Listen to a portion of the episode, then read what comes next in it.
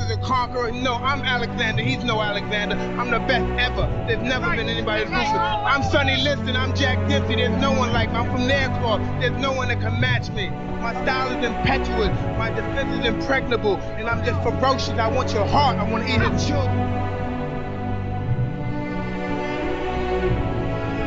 It was just banter. Stay off the weed.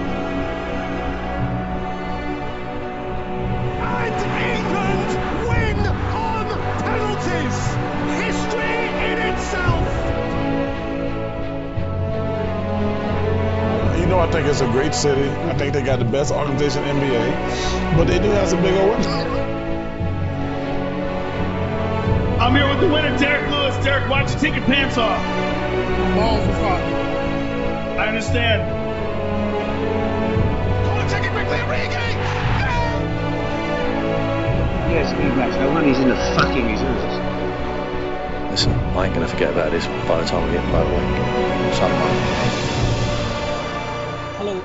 Welcome to episode 259 of the Spitballing Pod. I'm Luke Byron, joined as always by Tom Kennett, Jack Harper, and Alex Jones. We do have Brad Martin with us today, first appearance in quite a long time. If you go back through the archives, you'll hear him on a previous episode.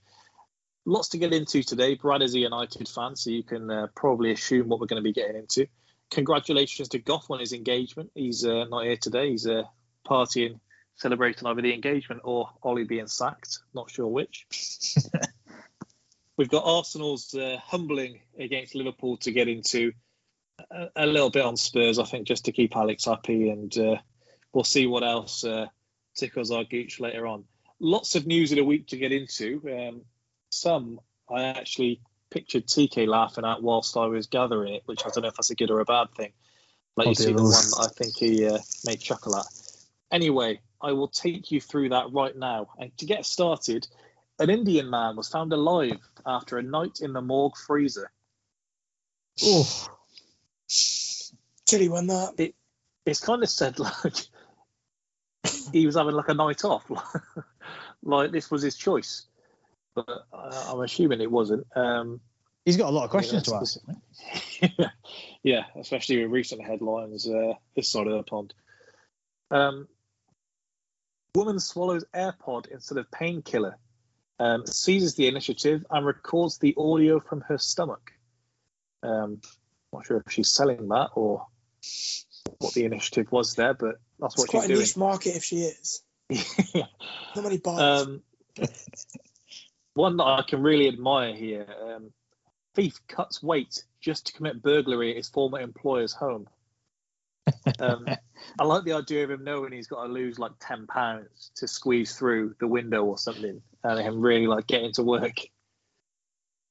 Then Don't rocky mind music a lot. Exactly. Um, bottles not permitted at check-in, so women so women throw free booze party at airport. I don't know how much bottles they were trying to get through to throw a party, but I did see a picture accompanying this one, and it, it did look quite the shindig. So I don't know if they had crates they were just trying to carry on as their hand luggage or, or what. I just How stumbled many upon times them. have you? Yeah, how many times have you got to go on holiday to realise you're not allowed to take more than like fifty mil through security? Which, what do you mean I the can't take this bottle of wine with me? What's going on? the the best one, the best one I've seen is a guy. He was obviously just doing a UK to UK flight, and he uh, he was rushing through the air, rushing to the airport, got to security. He was a bloody builder, and he was trying to take all of his tools as carry on.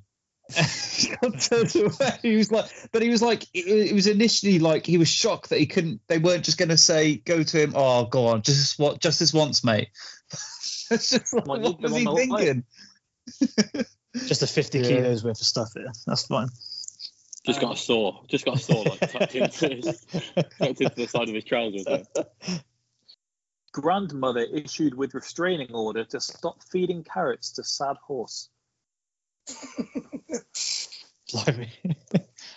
Who's determined the happiness or the sadness of this horse? Well, How, how do if, we know it's sad? if this bloke's trying to keep his horse on a nice diet and he's coming back and he's just being fed like 50 carrots by this old lady, he, He's got to keep her in check. I think we touched on He's this just trying to make sure that he can see in the dark. So I think she's being The- nice. the beauty of these headlines. Why does the fact she's a grandmother matter?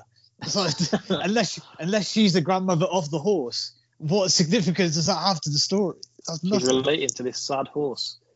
Um, river that smells like beer discovered in Hawaii. And Get us there. since Get there was another headline that says it does actually contain alcohol. Blimey. You can have people like Augustus Gloop just going in there. I love mentioning Augustus Gloop. Such a nice little uh, reference. There's no two ways to about it. He's a funny kid to laugh at. Just that, that perfect fatness of a kid, where it's just kind of funny being a fat kid. I tell you, he is. If anyone watches the darts, uh, the Ali Pali next month, Gabriel Clemens is Augustus Gloop grown up. He's this spitting image. Imagine if it actually was. What a transition. Irish minister calls for Lotto to be more winnable. It's something we can all get behind, I think. Seems fair. Until until you win the lottery and you're getting about twenty quid. That happened once. I remember the first time and the only time that I really ever played it, the Euro Millions. I got an email notification saying that congratulations, you've won. I opened it to find out it was like two pound fifty. Oof. Like the the roller coaster of emotions that I went through, seeing that the subject title of that email.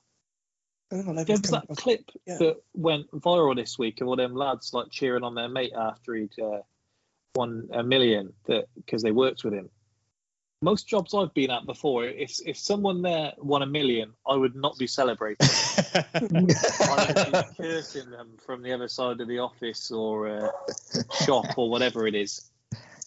You've got to get Like behind them, Old otherwise man in a cartoon shaking there. my fist.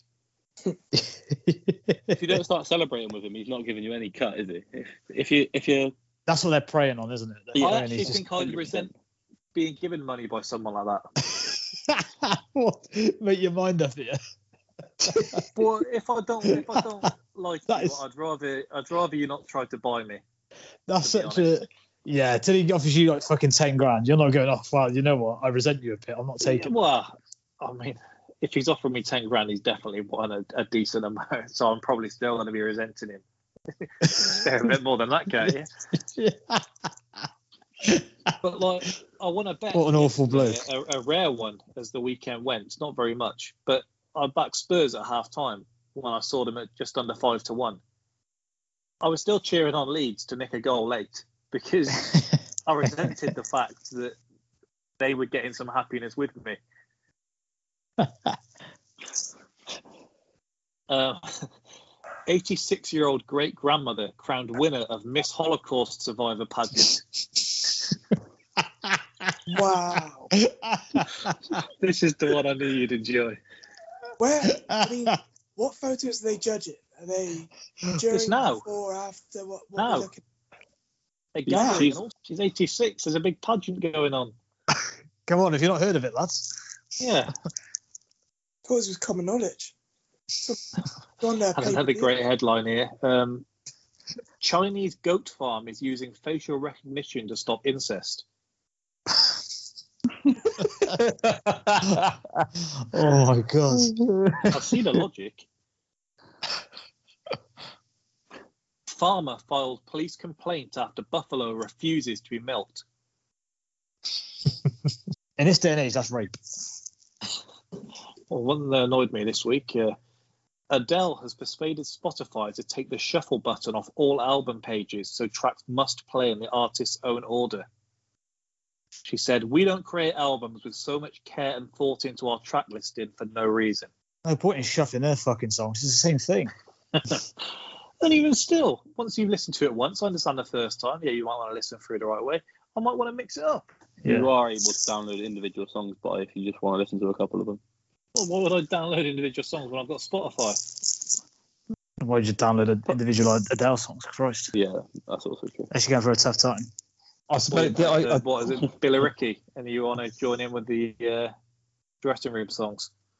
I suppose th- this is making, for some reason, this is making me think of like when you go to a restaurant and you've got a chef who wants a dish to be certain in, see, eaten in a certain way Oh, at a certain Don't- standard. Like Like when, like so, Byron is the guy here who order, who orders a well done steak that is no longer a steak. I would have when the chef well. wants it to be rare, who with a chef that wants it to be medium rare.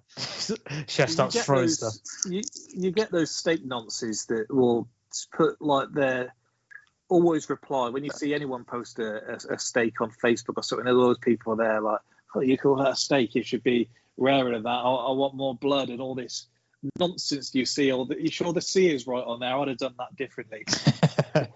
Any good chef will tell you he won't serve anything less than medium. Well, if he's paying for it, then fair enough. If I'm paying for it, cook it how I bloody want it. Hate that because it's always the same people that'll say it. Any good chef. Well, if he's if he's eating it, cook it how he wants it. Don't give me this nonsense. And I'm telling you, those comment sections under any stake on any social media, worst people you'll ever find. It's like the people that don't have a football team to support, so they're supporting medium well. Saw one just before we started here. Man banned from all you can eat barbecue in China for eating too much. I did see this headline. We've spoken about Chinese buffets before, haven't we? Where they were like Mm. charging you less if you weighed less. Weighing you TK's measuring you one, before you got through. PK is getting a very good deal here. Oh, I'm getting a hell of a deal. Spending about two quid for my meal. Lovely job. I love seeing uh, like, American like barbecue buffets. You see, they always look so good. I don't think I've ever sat and eaten anything that has actually been put as like brisket on the menu, but I'm I, I'm pretty sure I know what it tastes like just by seeing all these pages. There's some barbecue brisket, some mac and cheese. Ooh, wouldn't want to go there with Sean though. Would you want to eat anywhere with Sean, really? I always say the time we went out for a meal at Christmas and he said he was ordering ribs, and the whole table's like, oh god, oh god, he's not having ribs. I'll put a little reference back to Lisbon where I was actually worse at the table than Sean. And that's how You- bad it was. you were hammered. And the uh, I don't know why I laughed. Last headline for today: um, Pizza delivery man gets one hundred eighty thousand dollar settlement after being crushed by four hundred pounds of cheese. I was going to go, that's the way I'd want to go. That's I- I'm literally still that's conf- right I'm confident I could eat my way out of that as well. Was in be like 127 hours, just a bit more fun for me. I feel like it was India maybe where that guy fell in like a soup maker, a giant vat of soup. Remember the headline somewhere? It probably says a lot that I can't pick out when or where it was. There's been so many. But anyway, um, may have to remove one of Brad's comments earlier, so uh, there'll be a reference back to that if uh, you didn't hear it earlier. Saving his soul. Ollie out is the first headline we will get to today. It finally happened. We've not been willing it on, but we've been talking about it for the last God knows how long. Couldn't believe he survived uh, the Europa League loss. Um, yeah, finally happened Saturday night. The Athletic understands, Brad, if you can believe this.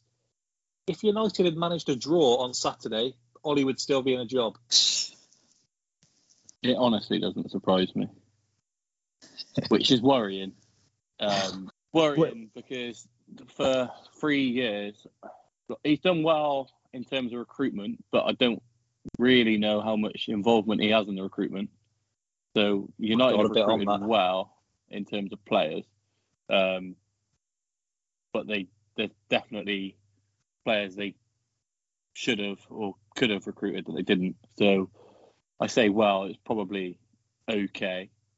well, Um, I'll ask you some questions before we fit on kind of reflection on uh, Ollie's time. I thought if I'm going to take you through everything that's happened in the last what 72 hours, then we'll kind of react bit by bit because some of this really had my blood boiling. right, starting here, within two hours of the full-time whistle going on Saturday, super agent Jorge Mendes placed a call to ask about the manager's position at Old Trafford. Um, leeches, these blokes. Oh, the worst. And um, he was assured the matter was in hand. So when you got these leaks on Saturday, and we were kind of saying it shouldn't be too hard to kind of work out where this is coming from, a board meeting and supposedly very top secret and private. I guess these are the kind of ways to which it can get out. Um, Mendes had been engaged in dialogue with United's directors for around the last two weeks before Solskjaer's dismissal. Um, he's been proposing that um, uh, Julen if I've pronounced that correctly, uh, comes in as a replacement, the uh, Sevilla coach who actually uh, knocked Solskjaer out of the 1920 uh, Europa League en route to winning it. Um, supposedly, he's got a release clause that uh, Jorge Mendes is encouraging United to pay and uh, get behind. He also I wonder why you might be saying that. Well, I'm sure we can probably find this out, but he says he was also acting because another of his clients, who's at United, was said to have concluded that Solskjaer was short of the level required. Um, now I know Ronaldo supposedly, and you know these are all sources, but they, they're usually pretty spot on. There's enough people willing to talk these days. Um, Ronaldo had lost faith in Solskjaer's capacity to guide United to silverware since rejoining the club, and was becoming more and more vocal about it. Um, Bruno Fernandes is another player whose confidence had crumbled. Um, they say there was no kind of blazing fury among the squad, but certainly uh, quite a simmering discontent. They should tell their performances that. well, Ollie comes in to Carrington on Sunday. Came in at 8 a.m. to have talks with Woodward. He pretty much knew what was happening. Um, sweeten the deal as he is walking away with a uh, 7.5 million pound payoff. So um, I guess that's what happens when you sack a manager four months after giving him a new deal. Jeez, no wonder he's happy during that. yeah.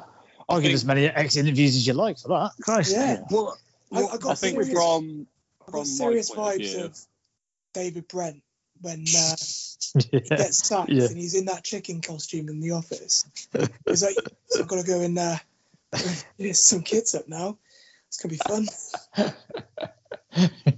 I think from my point of view, without echoing Neville's comments on it yesterday, where we just don't look like we're we were, although we definitely should have been ready with it for it. We've had a two week break where for the internationals where we should have been knowing that his next loss is basically everyone's going to be saying get him out, like get rid of him straight away. We've clearly done nothing from the top to look for a replacement manager. Um, So- and now we've lost to Watford, which as soon as I saw the result, I kind of thought actually it's probably a bit of a blessing in disguise because Rooting against your own club. Yeah. Yeah, I well, I obviously wanted them to win, but after seeing the result, I was kind of like, yeah, this maybe not be not may not be the worst thing to happen because it definitely means he's got to go. Well, the But news kind of so came out people. that the meeting was happening, and then it was they hadn't made the decision. Supposedly, what the holdup is and why he wasn't sacked sooner was Ed Woodward's obviously on the way out, and I've got a bit more on him later. And he doesn't want his last kind of official move at the club to be sacking Solskjaer. Um, you've got this new guy coming in in his position who doesn't want the first thing he's doing to be to sack Solskjaer. So effectively, what they were hoping was they could just kind of coast to the end of the season. Neither of them would have to officially make the call themselves, and it would deal with itself. Was pretty much the reason why he was still Yeah, in is that job. that Uh, is that like John Murtough? yeah. So Yeah. Solskjaer then comes in. Um, he's told he's going to be uh, on the way out. Some confusion at Old Trafford because they wanted to give Mike Phelan the kind of caretaker's job until they got someone else in, and apparently thought the United fans would be completely against that and would far be in favour of Michael Carrick getting the job, which I'll ask you about in just a moment. But Michael Carrick keeps his job, Kieran McKenna keeps his job, and they were delivering the daily sessions anyway. So it's kind of a thing where not much is really changing on the training pitch at Old Trafford to kind of make a difference. Solskjaer supposedly did request himself an exit interview with the club media, um, which he then got quite tearful in. Um, they say those who know United's commercial department suggested the interactions would simply be a happy coincidence. Yeah, I've I've actually watched the interview What? back, and it's it's very much. I'm happy to leave at this point. I know it hasn't been good enough for a couple of months, but it's in a better position than when I took over. Basically, is yeah the whole gist of the interview, isn't it? But the yeah, club is saying, like, look, we're, we're not doing this just for clicks. Or I mean, we're happy we're happy about them, but that's not what we're doing this for. Yeah, which is just the way Man United seems to be run at the moment, which is an absolute shambles. But like I said earlier, like how have they gone? So the Liverpool loss, he should have gone after. The uh, Man City loss, you've got a two-week break after that for the internationals. Like after the Liverpool loss, you should be looking for a replacement straight away. Clearly, weren't doing anything. After the Man City loss, they haven't done anything, and they've waited for the two-week international break where albeit a new manager could have come in and worked with the players who aren't on his international duty. They just haven't done that. Solskjaer's gone off on fucking holiday. Sorry about the language. he's gone off on Say holiday. whatever you so he's, fancy. he's not working with uh, he's not working with the players that aren't there. So he's not even seeing. I don't think Van der Beek went on international duty. Lingard didn't. There were players who are currently. Well, you you withdrew Rashford, Shaw, still at Yeah. Greenwood. So we've got all these players that are basically like Sancho wasn't there either. So these players are all on the cusp of like being in the United Yeah. team, and he's just like, I'll just go away. I'll just go back to Norway, see my family. Yeah. Carrot, go and deal with this, and it just. And then I think the thing that's frustrated me a little bit about it as well is they've now said that sources from the club have said that Poch is their number one. Now, if they don't, We'll get, get to that. You, you, you're getting ahead of time here. All right, sorry, I'll I'll go back to you. You're doing a Harper. Did that with Newcastle. Woodward maybe said, look, he'll make a decision when Spurs next have a shot on target. And then that just didn't happen for quite a while. Go on then, Alex. You gonna buy that or what? He thought about it. Um, so yeah, United turning to an interim manager to run the team until the end of the season, which is quite ironic because obviously that's how we ended up in this situation to begin with.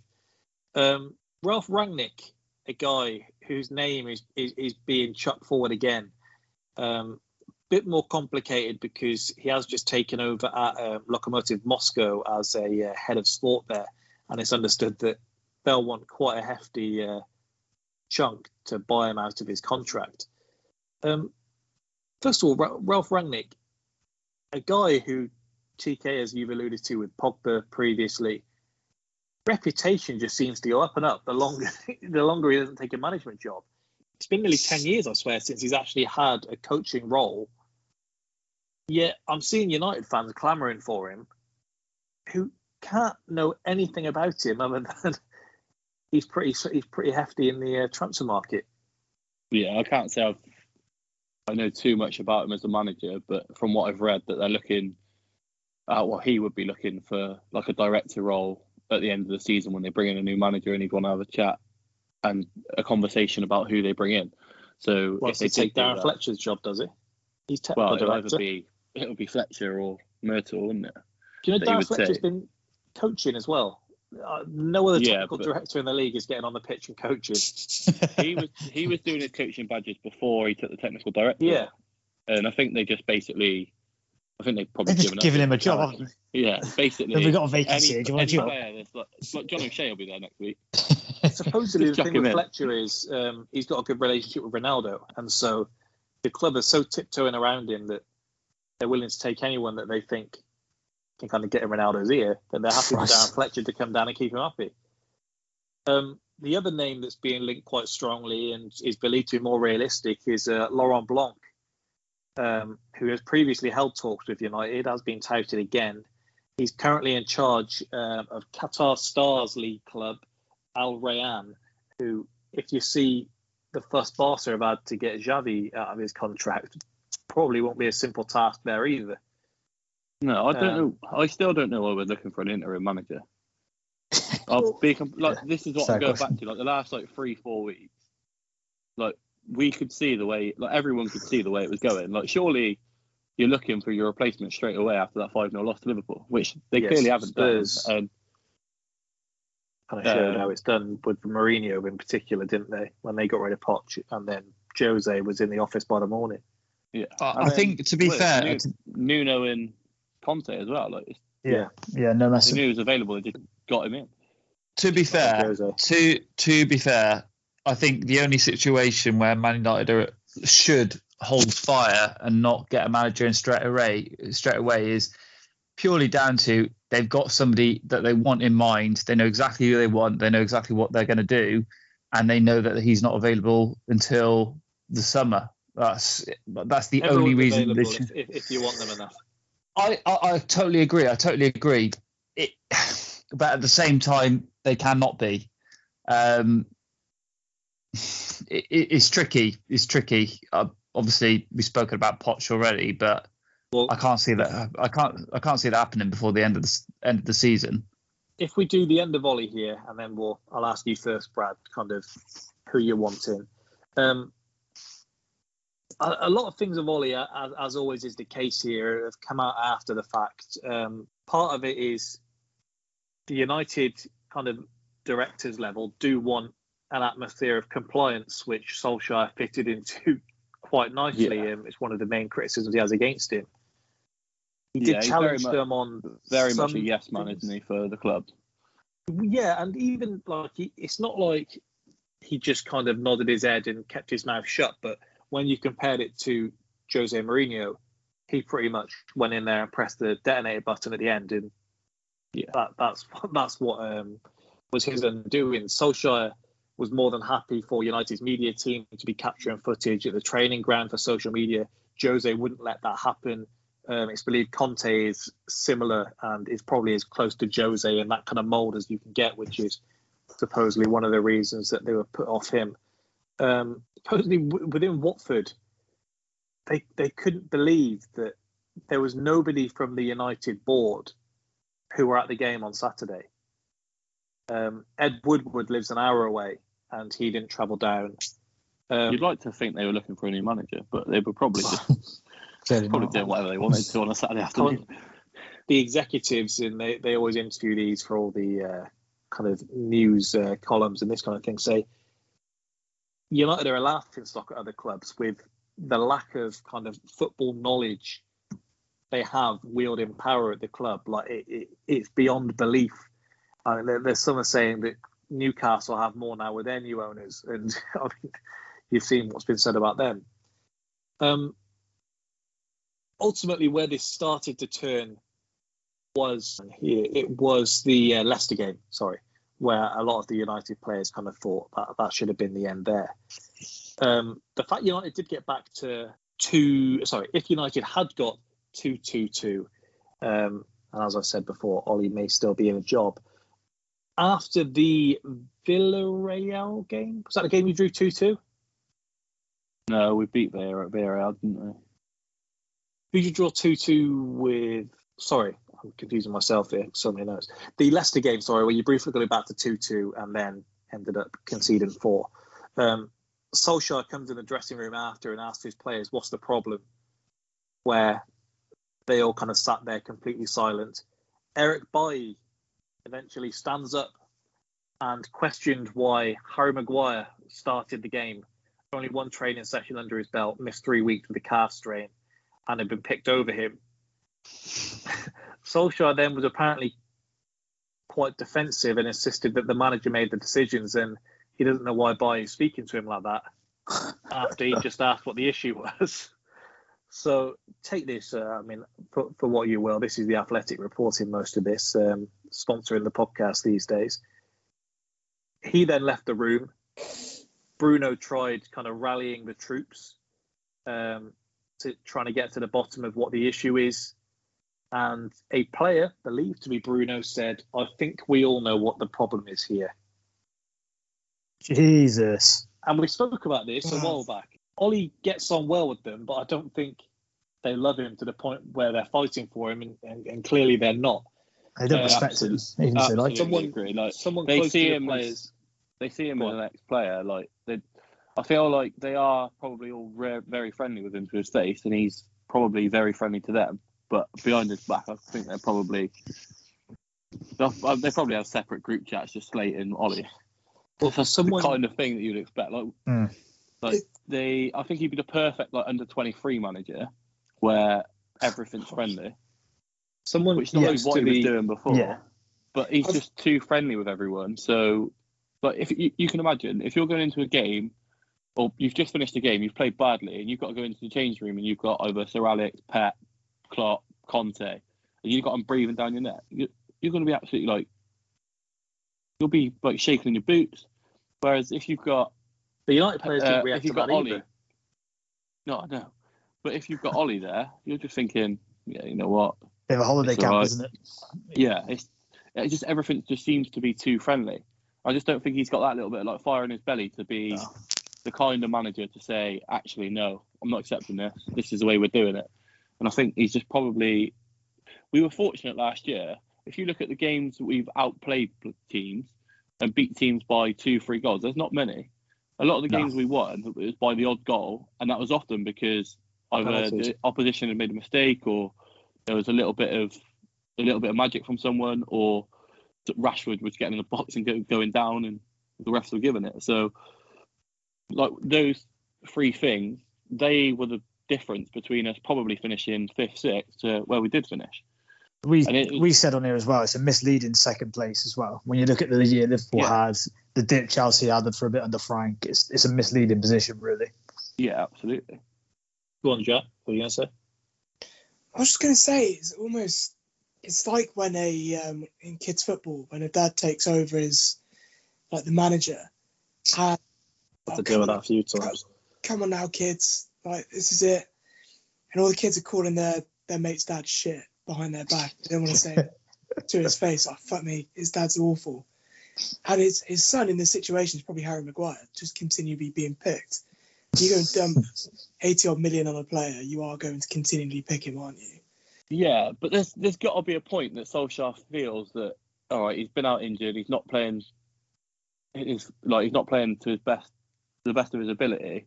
There's got to be a point, no matter how much you're worth, that he's like actually, I'll just take you out of the limelight for a, a week or so, and then I think that's Oh, what a good manager would have done, wouldn't it? Just take him out the Yeah. firing line, but reset. because he just kept playing him, he- Yeah. he, just got worse and worse. Like he If you're just- fighting like, for your what- job, I think you said, yeah, I know, but the reason a lot of He's the goals partly we cost him, isn't concede, yeah, a lot of, a lot of the goals we're conceding are either counter attacks or where we're just stupid in trying to press, like the Liverpool game, for example.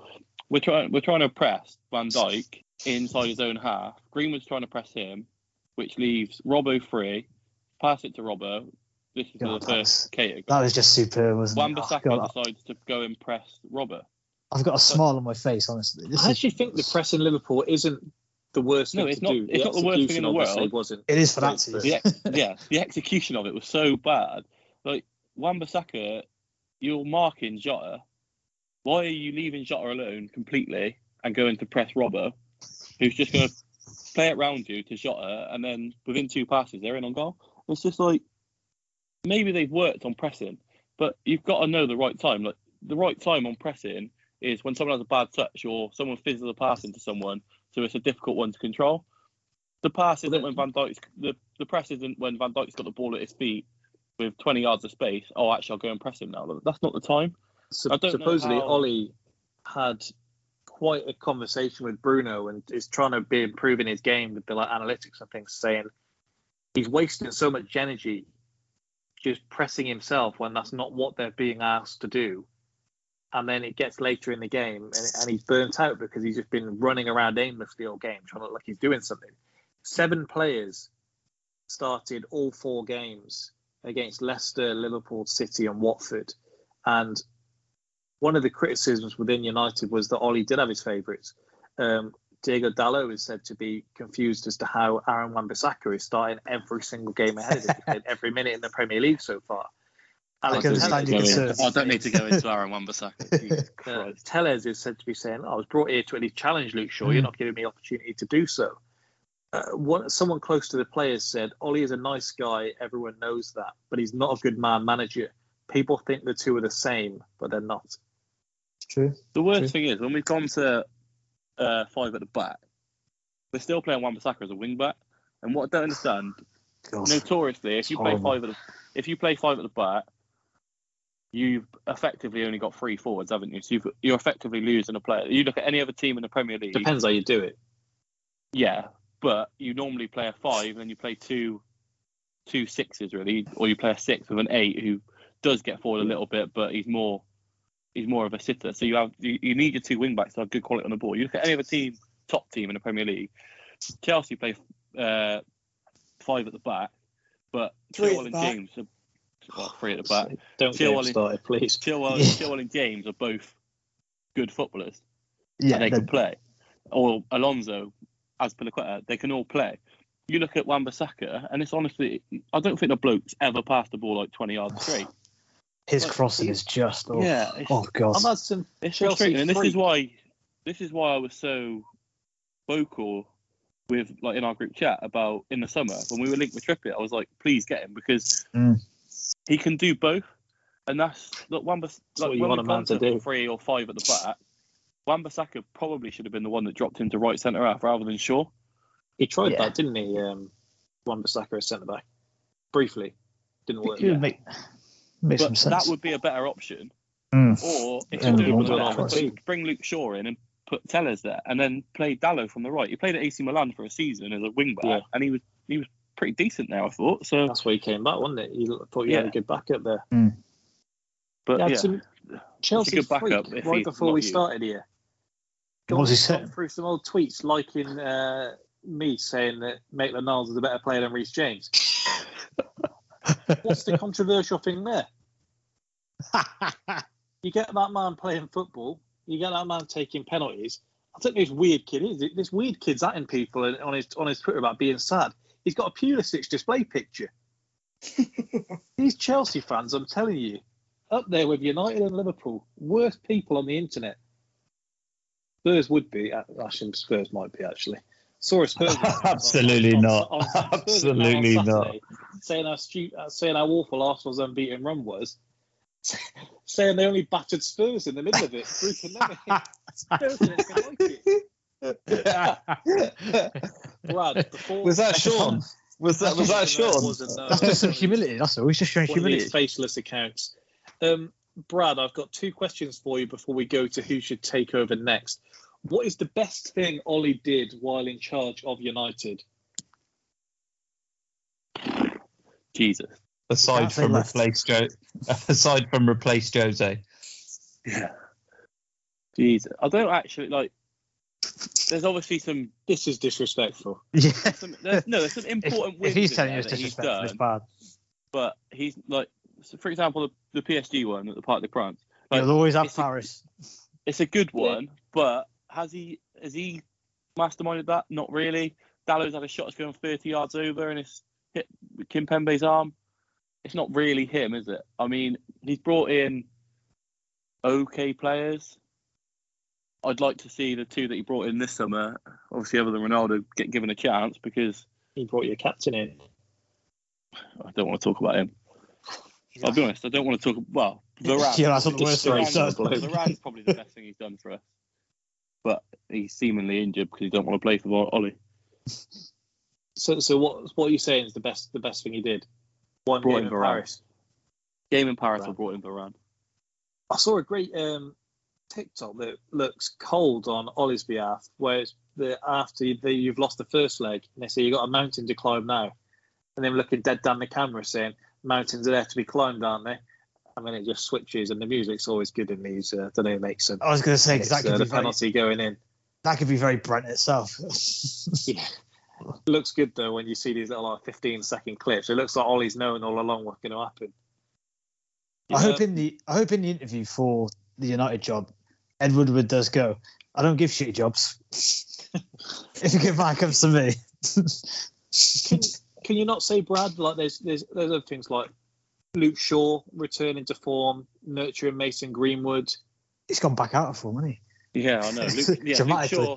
Luke Shaw at the end of last season was good. Yeah, because he's, Um, he's not like cakes anymore. It's not a coincidence, is it? At the end of the day, as soon as that stopped, his form's gone. Yeah.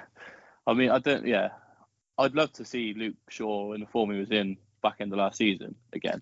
Um, but yeah, it just seems a million miles away currently. Be interested to know where Luke Shaw sits in regards to Ronaldo in the dressing room. You know that bit in uh, Superbad when uh, Seth is kind of ranting at the teacher, and he's pointing at Evan and that uh, his partner, saying, "Look at this! I, I've got to look across the hall, and this is what I've got to deal with." If he's got to look across at Ronaldo getting his shirt off, and he's looking down, at his, him overlapping his shorts, it's not going to be helping his confidence, and that could go a long way. You need the, you need these players feeling good about themselves, firing, and I, I can't imagine that United dressing room is a, a fun place to be. Yeah, Uh, after, doing, God. after doing the stadium tour last week, like they always set it out with obviously like all the best players like around Yeah. one side and all the other players the other side. And they're like, oh yeah, this is where the starting eleven sit. And then there was two goalkeepers jerseys next to each other. I was like, well, clearly something's gone wrong here, isn't there? So yeah, the problem like- is that's what Ol- that was actually Ollie who said that. I said, right, good players over there, shit ones over here. That's There they was say a, I'm a uh, bad man manager. Jade, Jadon, Donny, Eddie, Jesse. You're Tony, you get changed outside. You're not coming in here.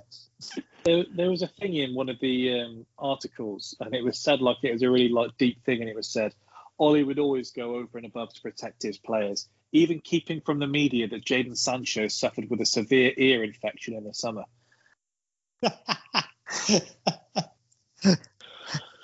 Brad, um, what's the worst thing Ollie did while in charge? brought in Wan-Bissaka. Brought in the fridge. One of those two. Everyone said the fridge was good business, apart from Paul Merson. Paul Merson was right.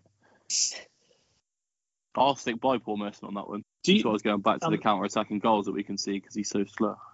I've asked this um, previously when others have been on the pod. If United don't bring in Ronaldo, do you think Ollie's still in the job? Oh well, I'd actually I I said this to someone the other day and they thought I was absolutely nuts. But I if Eddie was fit, he should have played probably the majority of our league game. I think we're He's done probably his knee trying in that. Yeah, I know. But he's trying to he's probably trying to overdo the Ronaldo thing with just trying to play him in every game because he's obviously scoring goals in the Champions League. Which sounds absolutely ridiculous. He ridiculous. dropped him but- once and it was carnage. Yeah, I said Yeah, I on, on that week's pod, didn't I? I said Yeah. there's this big scandal of, oh, he dropped it. I was like, what? So is he, he has to play every game, does he? And apparently he did. Do you think it's his choice to play Ronaldo? Because we're told that every coach essentially has the choice as to who plays, but we're led to believe that some I feel, managers I are feel like in if and told Ronaldo like, says if Ronaldo says that he wants to play, he plays. Like I don't think Yeah. that decision is Ollie's. With with basically whether Ronaldo wants to play, and if he wants to play, then he plays. Do you think, yeah, think he's, do, do, do you think do you think he's walked into the office, gone up to Ollie and gone, look, look, I am the captain now. Do you reckon he's done that line? No, I want Bruno to do that. Bru- Bruno needs to look at himself as much as anyone else does. I'd rather have Bruno as captain than bloody the fridge. With we'll, we'll get on to who United's permanent manager should be. The fact that they're making this approach supposedly where they want an interim in charge, and they do kind of allude to that in the statement they put out and says that Carrick and uh, whoever else will, will remain in interim charge until someone else takes over to the end of the season. Um, we'll, we'll leave the Steve Bruce rumours for today because, uh, Louise.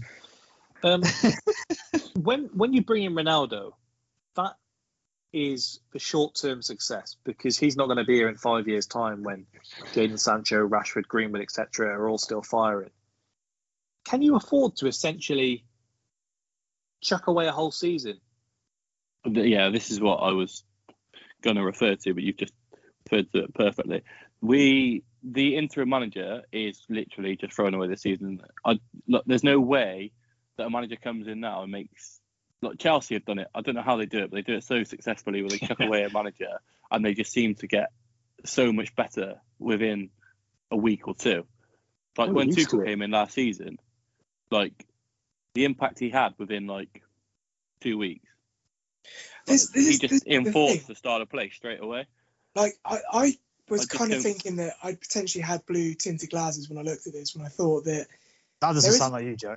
that there is a, there is a blueprint there that's quite successful, which is get rid of the shit one and then just go and get the best on the market, which is what we we tend to do more often than not. It's like It's quite simple for me when you put it like it- that. exactly like you just change all of it, change all the backroom staff straight away, and you've got world beating players in that United squad that we were all terrified of at the start of the season.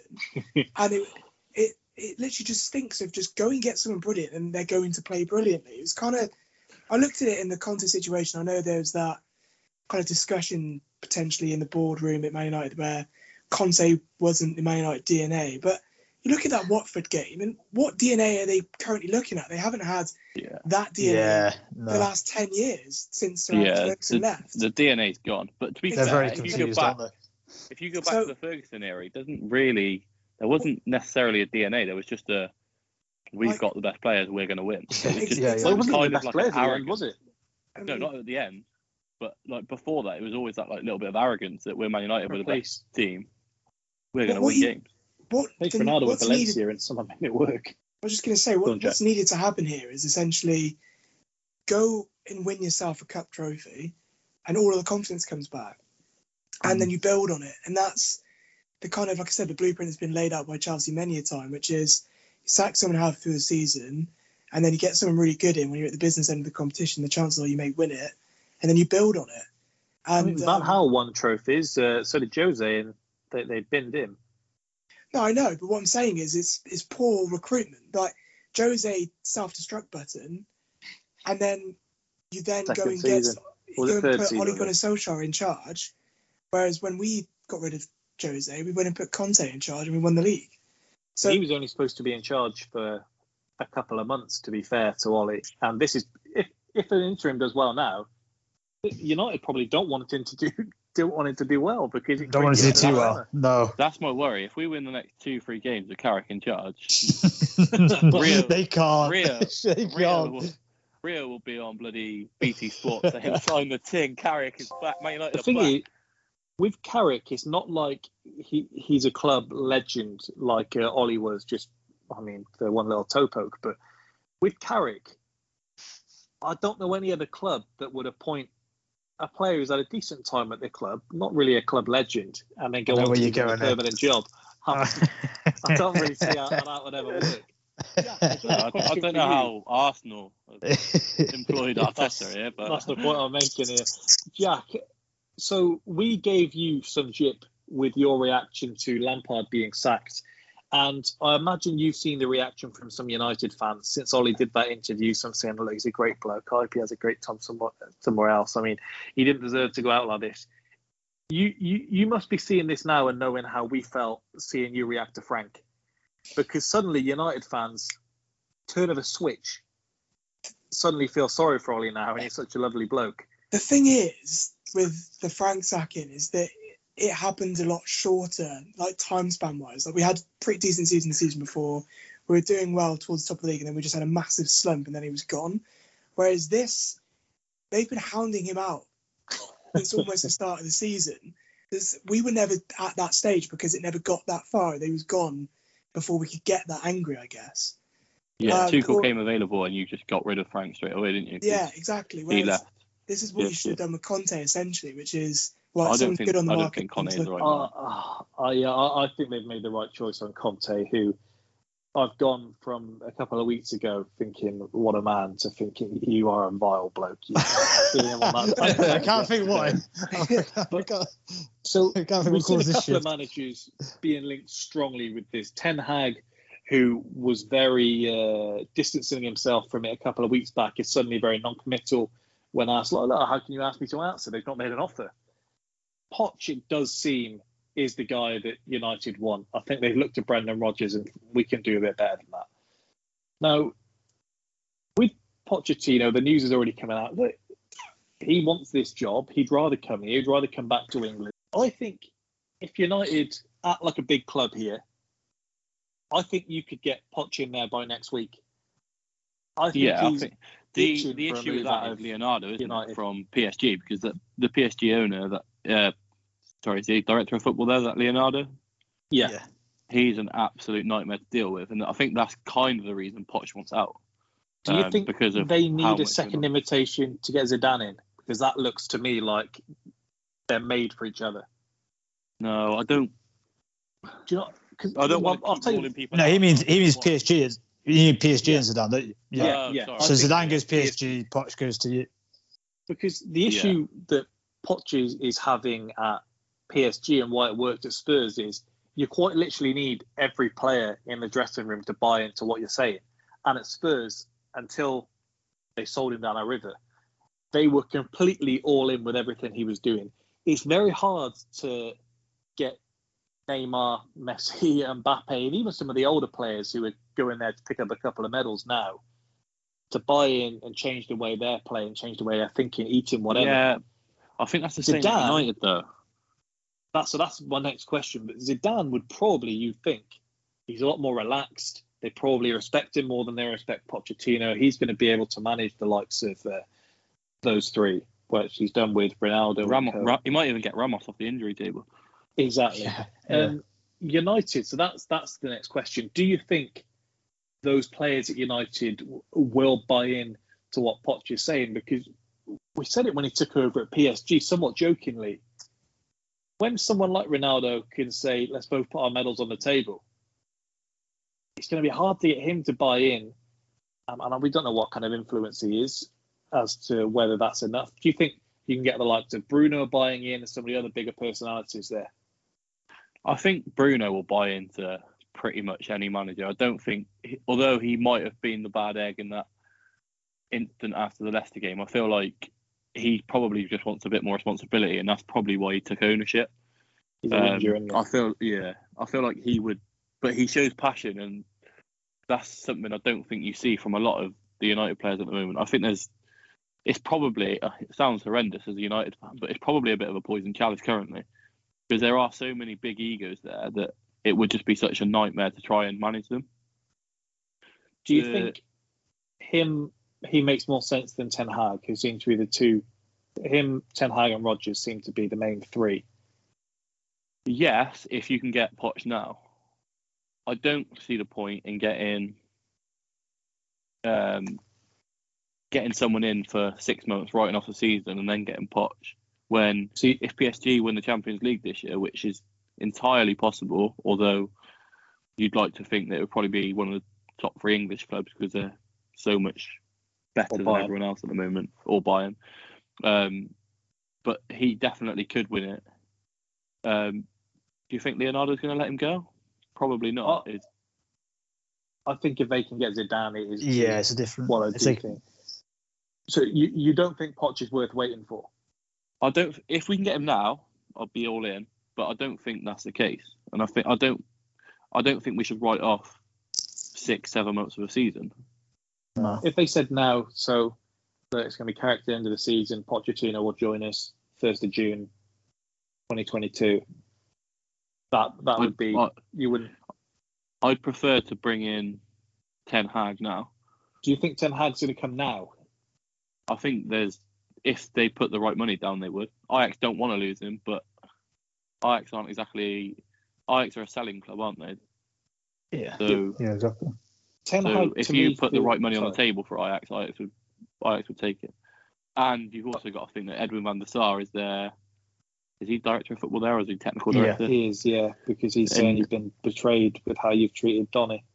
Yeah, so he's probably got affections with Donny as well, and he's still got affection with United. So I think that putting Ten Hag there, who loves Donny, he would probably he'd probably quite like the idea of that as well. So I saw an article and it was like uh, United break promise to Van der Sar, and then Yeah, yeah, I open saw it because Van der Sar put like take care of our boy, and it's like leaving thing.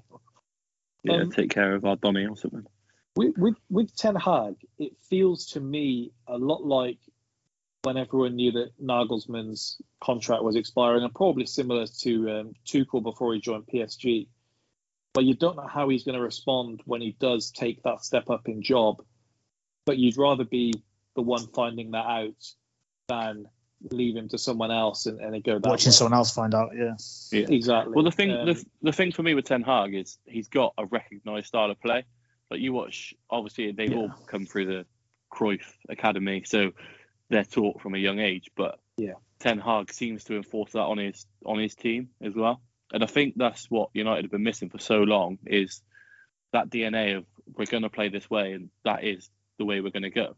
And you'll find out very quickly if Ten Hag does come in, which players can't do that because they just won't play. He's not one that'll just keep players in the team if they're not playing well and they're not playing to his DNA. They'll They'll either play to his DNA or they won't play at all.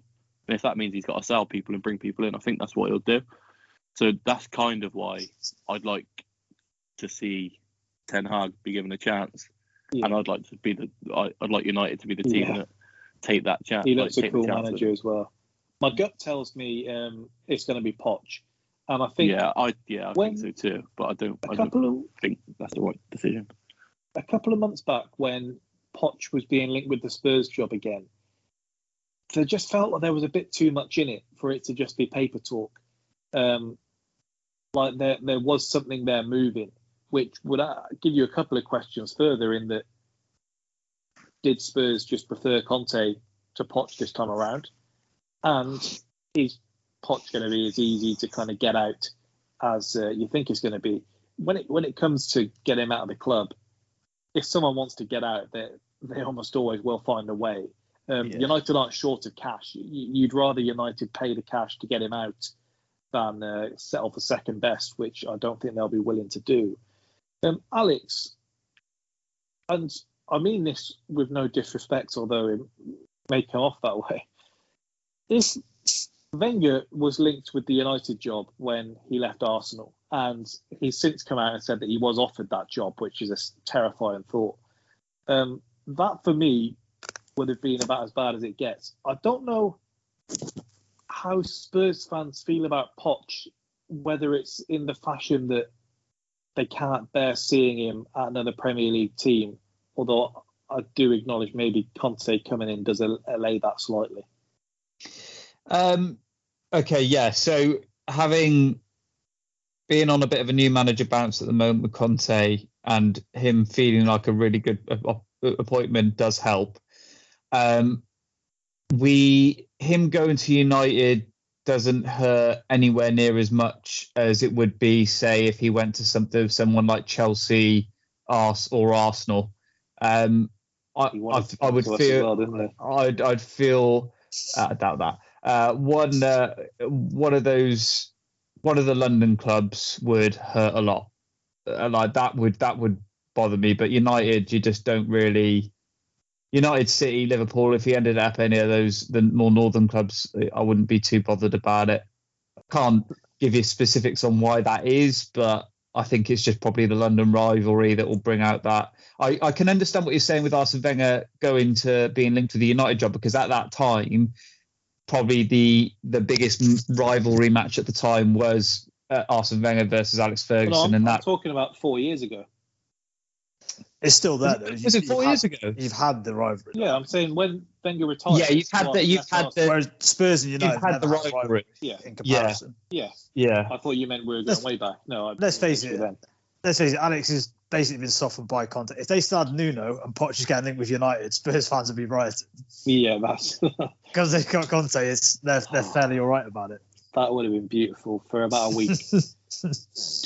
TK, are are you in the same thinking that the Poch one just feels like there's something there? Like, Well, I was assuming once you said about the Wenger thing, you were naturally going to ask me about Brendan Rodgers. That seems obviously a natural comparison. Those, those two are basically parallels. Um, that that man will go will go anywhere. yeah, I, I think. I'd try and force my way out of Leicester. Total side note, I think he's done at Leicester. It's, it's very reminiscent of the end of his time with us. I think where they're, running Get out of ideas. Ideas, running out of, uh, out of ideas quick. I think. Yeah, his There was that reputation tweet I probably does sent go downhill. you um, on he Saturday, needs to wasn't take there? he needs to take a job, said- doesn't he? Quickly. yeah, Someone, Yeah. someone said that he can kind of build a team to a peak, and that peak was the FA Cup with Leicester, and that, that's as good as you get, and he, he can't get them back up after Yeah. that. And I interesting. yeah, think I, I two- think two seasons of falling out the top four on the last day, I, I think has an effect as well. I think that that shows you. You just lose that Um, little bit of belief, don't you? If that that keeps. Yeah, that, that energy to come again, I think must struggle. Um, Yeah. is the other thing. In, in terms, I, I agree with you. It, it feels like Poch, doesn't it? Um, just because it, it did a little bit the first time when Ollie first got the job, they were linked with it, and it, it didn't seem Yeah. to go away. And then this time, took the PSG job. and this time it, it really doesn't. It's, it's always felt uncomfortable, an uncomfortable fit him and PSG. Uh, it felt like he kind of got there because he was a player there, and yet as soon as he got in the door, like he's never been able to, to get to grips with it. So Really I, keep I, the don't table. respect him. I f- yeah, I I think it probably is. That that probably is the hardest dressing room to manage. If you look at, I said it on here before, I know, but if you look at how quickly Tuchel was able to implement a style of play at Chelsea, for all he obviously had success at PSG and got to a Champions League final, he never had a style of play. It was just these are just going. We, we used to watch him and go, I don't really know what style. It's just that they've just got enough good attacking options that they can blow some teams away. And yeah, Chelsea straight away within a couple of weeks they were a quality possession based team who could defend really well. And PSG never had anything like that. And that tells me that dressing room just didn't listen to him. And that's obviously someone who we regard as an elite manager now. So Brad's, Brad's point about more, I think. this could potentially be the came, case with Poch at United is right. His only benefit is that Pogba will probably go. And then it's just Ronaldo really is the next big one. That he's, prob- he's probably the only one I look in there and think Poch can't overcome. Uh, and then it's it's just on him to if he buys in or not. That's maybe that's a toss of a coin whether he, he takes the Poch or not. Ronaldo Could be the only realise- manager. Could could be the only manager in history to work with Messi and Ronaldo in the same season. That's a nice little. You- He, Ronaldo he can put that in- in the place where he doesn't have the trophies. He can put that. he may realise that he doesn't have that long left, so it's buy in or I, I also he do? I also think there is something to be said for when players have started to realise the last guy isn't the guy and it's kind of rock bottom.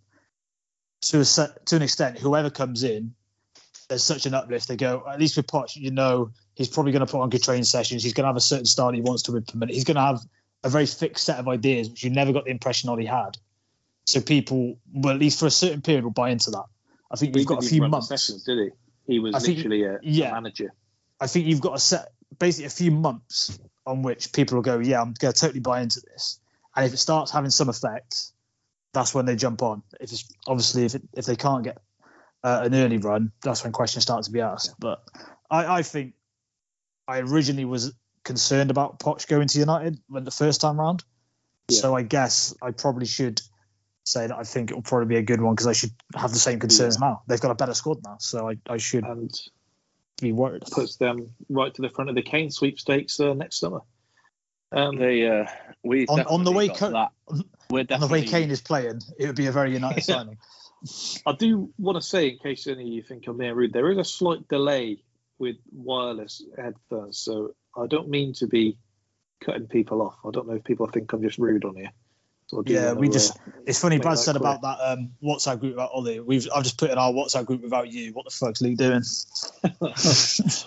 keeps cutting in front of me. I do think we're definitely trying to protect this new manager as well with two big games this se- uh, this or three big games coming out. If Four? they are gonna- I, that's I I think- as well. no, that is the third one. I mean, I think you're being. Vi- Villarreal, Chelsea, Arsenal. I mean. I think that kind of goes against everything we said in terms of there is clear. It's not even like a pretense that there's any plan in here, because like you said, he does. They do it in the international break. The fact that it's coming out that you could have drawn with Watford and he was stayed. Yeah, I mean, that is the worry. I'm always I'm always amazed when they go like you've got three games to save your job anyway. Because so what if he wins three games? That means he's suddenly okay. Every- That doesn't change anything. And certainly one game against Watford definitely doesn't tell me anything. So and the fact that they're, they're talking about an interim as well, and then Woodward might stay even though he's supposed to be going. There's just it's Arsenal kind of like watching Emery, like as well? it's like watching like Boris and the lads try and pretend that they've got a plan. Like lads, there's no plan. We know there isn't. It's just stuff any What they try and do is the clubs, and I saw this with Arsenal when they sacked Emery, is um, they try and present it with the front. We were so respectful to the last manager that we wouldn't look for another manager, while saying, Yeah. as much as I respect that probably is the right thing to do, that's not how it works. In you, you, you, you've got to, if everyone else is getting down and dirty, you you've got to get in there with them. Yeah, I think Um, my my worry with it all is if we don't get Poch and we've come out and said that he's our first choice, Well, like I- the second the second and third choice is obviously Ten Hag or whoever that may be after Ten Hag. They're thinking actually, do they, do they did, do they really want me or is it just because they couldn't get I- Poch that they want me? I think United have been terrified. Talking, talking, talking from a Spurs, yeah, talking from a Spurs perspective, you don't want to go down that road. You I end think up with United- Nuno. I think they've watched that and have been terrified. yeah, If United want someone good, if they want the man, they go for Graham Potter, as I've told you. That's the man to lead you to the at least he'd have a style of play. Yeah. The At issue for he'd have a United is play. we- it's kind of play. it's it's like um, it's the closer we get to Barca and Madrid, right? it's almost like um, it's half manager, half a political position in a way. And as a result, someone like Potter, the media will jump on straight away to say it's not a big enough name, even though we would all go, well, don't worry about the name, just worry about what you can do. Yeah. And Yeah. he would be again. I I would actually be really worried about. I'm a big fan of Graham Potter. I'd be very worried about him at United. But it would just I- be yeah, such I a. just don't- I the I vultures would circle. It's straight very- it- like, well, the Brighton think manager. that's- You can't have that at Man United. Yeah, You, you get you'd get you'd get And the no other club has comparisons. in England, really. Other than I, I guarantee I guarantee you'd get the comparisons of like where Alex Ferguson came from before he took the United job. But any comparisons of that are irrelevant in this modern day and age. The game Yeah. has changed so much. You don't get those so- kind of like stories these days. So that- Supposedly- that's definitely getting the uh, Ronaldo rebelling, though. Yeah, to put in yeah. Potter. Literally, the first Like game the- Potter loses is going to be like Ronaldo's got his Yeah. agent in asking, is this guy the right guy? Yeah. 100%. Supposedly, Ed Woodward was in the dressing room, by the way, quoting the uh, look. United nearly sacked Fergie once, and look how that turned out. No, he wasn't. They, if you Uh, I'm read the thing on the that. Athletic, it's massive, and I mean, I've taken my notes from several different places um, since he was sacked, just to try and have all bases covered. But yeah, the, the Athletic have done one of their like inside the last 48 hours of Solskjaer's reign at That's- United. Painful. I Yeah. just want to I go mean, back um, TK's reference to the uh, the government. But how perfect is that with like Fletcher, Carrick involved? Like, just yeah, you go. You're mates with us now, so you can go on a massive contract. When it, whenever someone in a suit ends up in the dressing room, I'm always ready to cringe. It, it shouldn't happen.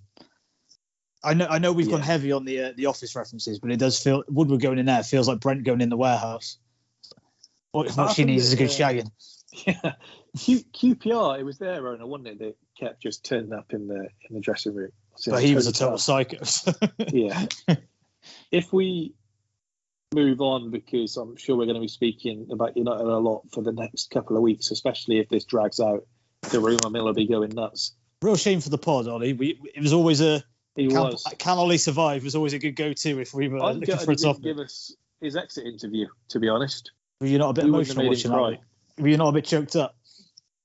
Look, I mean, he does seem like a lovely bloke. He, he's just not a He- very good. he's football made manager. good friends, and that is all that's important. I Oh, couldn't that quite was believe bad, that wasn't it? line. Yeah. I couldn't quite believe it. Like, that is not what's important here, Ollie. Sorry, that's, you've missed the point.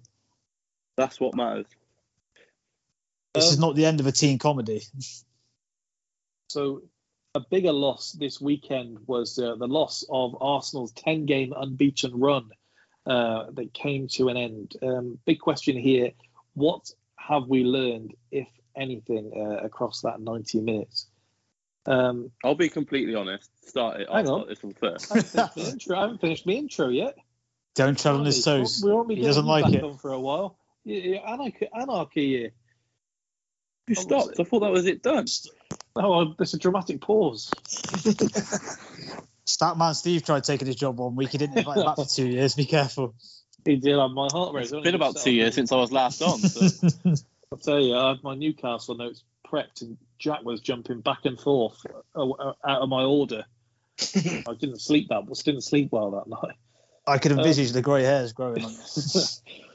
um, so yeah, 10, 10 game unbeaten run did come to an end. I, I have learnt to live with the fact that we turn up to Anfield each year at uh, Arsenal, and it's just how, how much are we going to lose by this time? Um, of the 15 games against Liverpool in all competitions since Klopp took over, um, there have been just four occasions in which Klopp's side have put fewer than three goals past Arsenal. Wow. I didn't realise that. Jesus. Yeah, that does include what, like a five-three game and two, I think, in there maybe. But yeah, still pretty horrific.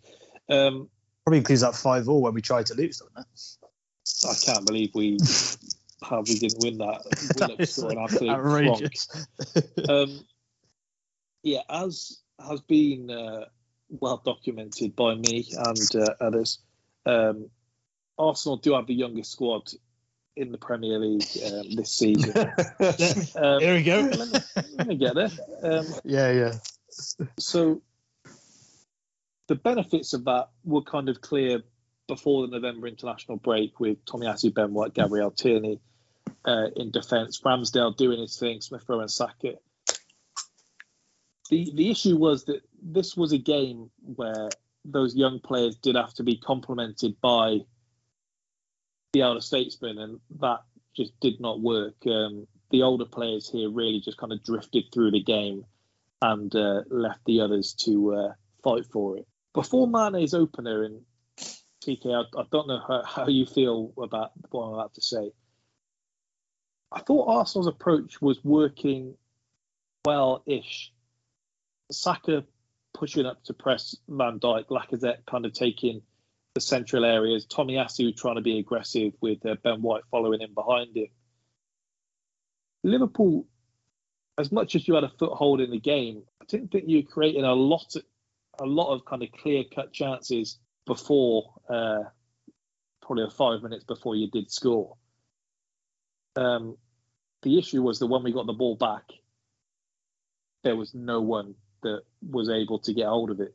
Yeah, you. I mean, you were the architect of your own downfall more often than not, weren't you? Um, I, I, guess I'm glad I'm, I'm glad you said it because if I say it, it's either going to look very patronising or rubbing salt in the wound. But I did think 4 0 flattered us a little bit. I thought it was probably a bit harsh on Arsenal. Um, oh, I don't. It, it's, it's tricky. I, I may be placing, I might be placing too much emphasis on that first half, but I did think it was a decent competitive game actually. And I, I was watching that thinking this probably shows that Arsenal have progressed because, as you, as you've alluded to there, we tend to smash you out the park in recent times, and, and we didn't. Then it was, it was a competitive game. Even but uh, when we the, the, second half, we obviously we did we did pull away, yeah. and we had gears that you don't have. But and, and we'll get onto this, I'm sure. But the reaction online from some Arsenal fans kind of surprised me in that that that's not that surprising, is it? You asked if we learned anything. Liverpool are a better team than Arsenal. I, I don't know that that's particularly news to anyone.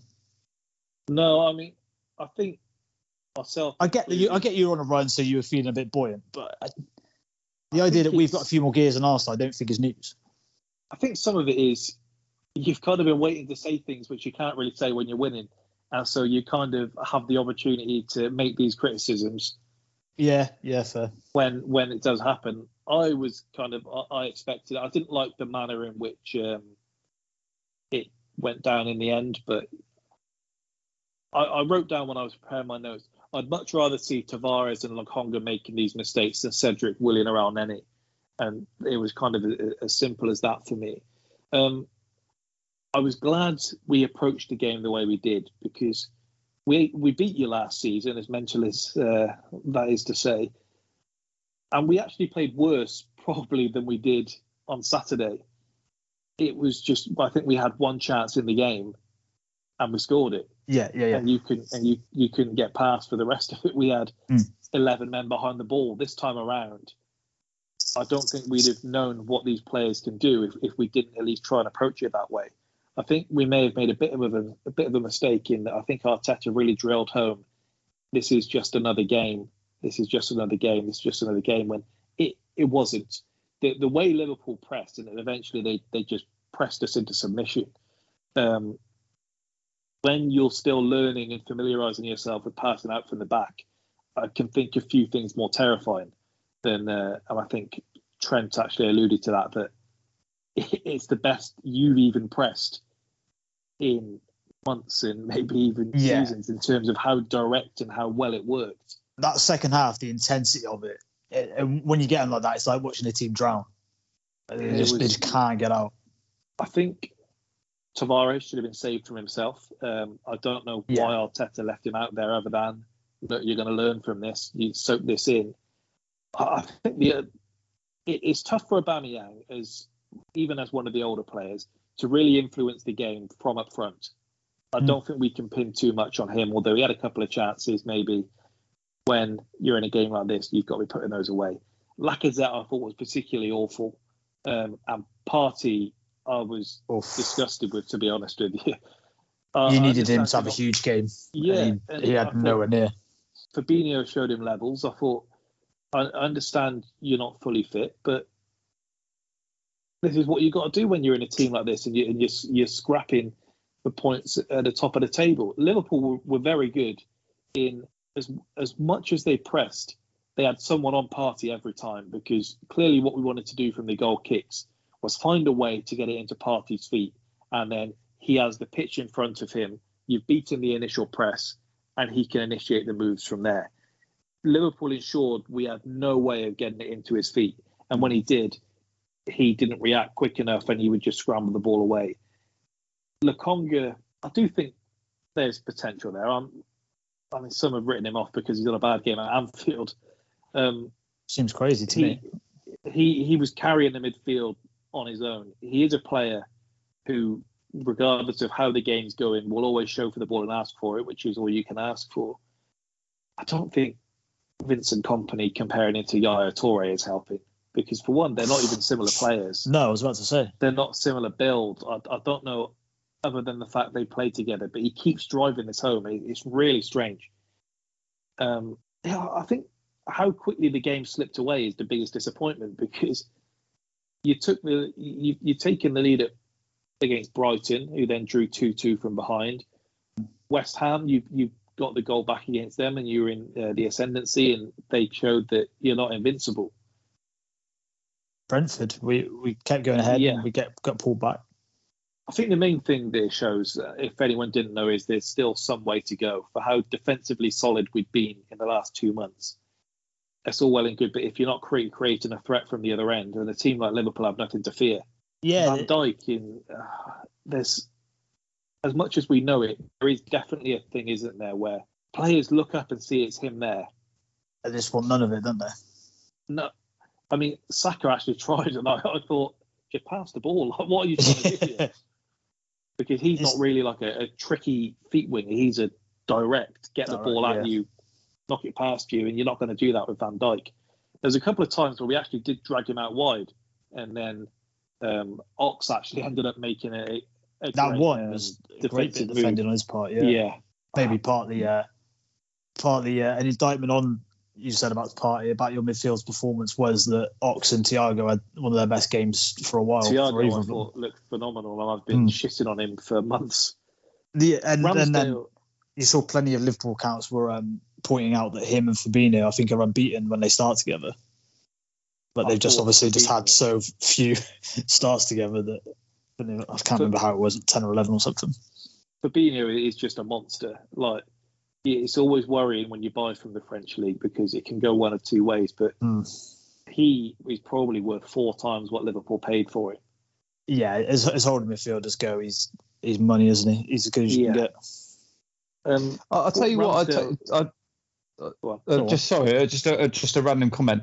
I'll tell you what I was surprised by during the co- uh, during the commentary of the match. They mentioned um, the uh, I think it was when uh, the Ox uh, made a block uh, against um, uh, uh, Saka. Saka. Uh, Yeah. That chance he had in the second half, I think it was, um, and it r- reminded me of the reminded everybody of the was it 40 million that he you sold he got sold to Liverpool for or something yeah, like that. 34, I think it was. Thirty-five, yeah, Yeah. yeah. I could have sworn they said 40 and they said it was the most money that you sold a player for. That spun me because I He was thought he was like almost so- like a free transfer. He was the Hmm. most until we then sold um, Iwobi for more, who who was for forty. if you wanted a contrast in Liverpool and Everton, that is I know we that we is don't just perfect. so well, but those two was like, yeah, take the money. Um, Ramsdale spoke after the game and seemed to Liverpool fans that were complaining about him before the game. I think because he praised you, he, endeared himself um, to them. He said, "I think it shows the quality they've got and where we want to get to. This game isn't going to define our season. It's possibly the toughest place to come in the Premier League." This is where we want to get to. We're not going to hide away from the fact they've won the Champions League and the Premier League in recent years the quality they've got, we're aspiring to get there. We're working, and like I say, it's a marathon, not a sprint.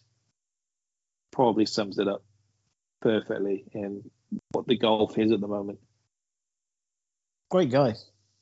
We we shouldn't have been able to come to Anfield and boss you off the park. I, I honestly don't know what some people were expecting. I think just the four just made it. There's a level of embarrassment, isn't it? Once it gets past three, it's like this. Yeah, this, yeah, this, this is quite unpleasant. Um, with Ramsdale, again, kind of showed his worth um, between the sticks for Arsenal. Um, Those Poppadom hands. I don't know what this thing. The thing is, the Mane header is from very close range, and blokes lucky. No, I, no I'm not. I'm not. I'm not going to joke because I'm. I'm genuinely concerned about him after that match because that must have been frightening for him. Like genuinely, Yeah. like I'm being all Got kneed in serious. the It's head by like, Jota. like ge- genuinely, like, I don't want. You don't want to see a player like come out in the next game really scared. Like genuinely, I'm. I'm really worried about him. If you if you're out there, if you're out there, Rams, Rams, just he does listen to stay the strong. as. Yeah, stay stay if you strong. offered a Ramsdale Lloris swap now, you'd take Ramsdale. Absolutely not. Absolutely not. I don't. That he's younger. Yeah, no, that's true. That is true. He's younger. That's it. That with the ball at his feet. He's not. He's not more handsome. He's not more He handsome is. than Lloris, is he? He is. How many World Cups has uh, How many World Cups has Ramsdale got? And they've got as they've got level fact, how many so- in England. I mean, it's never a good look when you have to go to international honours for your best player. To be honest, I think winning the World Cup's pretty pretty decent. And that was because of Spurs. Don't forget that. That Yeah, because- don't you forget. That was Spurs' forget. World Cup. That Asia Cup trophy, which I'm not even sure he was at the club at that point, got him got him got him in the right character. So a lot was made of the Arteta Klopp backed on the touchline, and I mean, some commentators have gone as far as saying that was the that was the difference maker. And I, I mean, I'm not sure Liverpool would have won if it wasn't for this happening on the touchline. It, do you think if you're Arteta, you kick yourself for that? Because I do think you were in the ascendancy before that. I know the crowd got a bit more amped up, but I didn't look at that as oh, that was the turning point in the game. It, it definitely upped the intensity of the game, didn't it? Because I, I do think it was a bit uh, not sterile, but it was a little bit slower than you might have expected, particularly against these two teams tend to put on a good game. Um, but yeah, I, as, as you said, I, I don't think it was game changing, was it? I'm telling you, I saw him rile up. I was ready to ride out for Arteta. he he had me, and in a game when I just wanted it to be over, I was pumped up when that was when that was happening. Problem There's is, I few things think, like uh, when the managers get going like that. yeah, it's great, isn't it? Especially because it wasn't I'm it shocked. wasn't just a kind of it did genuinely look like both guys wanted to get at each other. Now This, this is Yeah, this is yeah, like yeah, yeah. this, is like Arteta's Caesar here, and you're you're bloody one of the one of the the senators that would actually stab him in the back, which you've already done at the start of the season as well. Alex, I've just seen you put Klopp on. And now you're saying, and now you're saying, and now you're saying, ride out for him. I've seen you put Conte on your Instagram story for celebrating a goal against Leeds. Let's come back down to reality. Hold on, hold on, hold on. he hasn't he hasn't said Conte out though. you said Arteta I out. had to come say out, and also that's not him The photo of him celebrating. That's just a, a- it's a portrait shot of him. Well, man, got to respect that head of hair. Greatest comeback in football in history. That head of hair. No, Rob Holding, that is. yeah, with Arteta, I do think. I, I mean, uh, it's going to be torn between Arsenal and Liverpool fans here. I do think it was a foul. Mane, Blimey. and I do think this is something the Arsenal players could do with learning because when you look at the youth of this team, Mane has been a piece of shit against us for years, and he gets away with it every time because he's mastered it. Some God, players have The, we uh, got it. have we got a Some players do it violin? as well? But I, I didn't think this was um I didn't think that was the finest example of it. though. In terms I just thought that was two players jumping for the ball. And He then, I jumps with his elbows in. There wasn't a huge amount of contact though. Is the thing is there wasn't you know if if he had properly able to, I see why Tommy has to go down, but I I found think it strange. I thought there were a couple of nibbles he had on there where I thought I could see why you might not like that.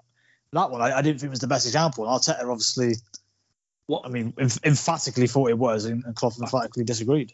I think he's annoyed, and then when Klopp responds, is then he has to decide: do I back down or do I go up a level?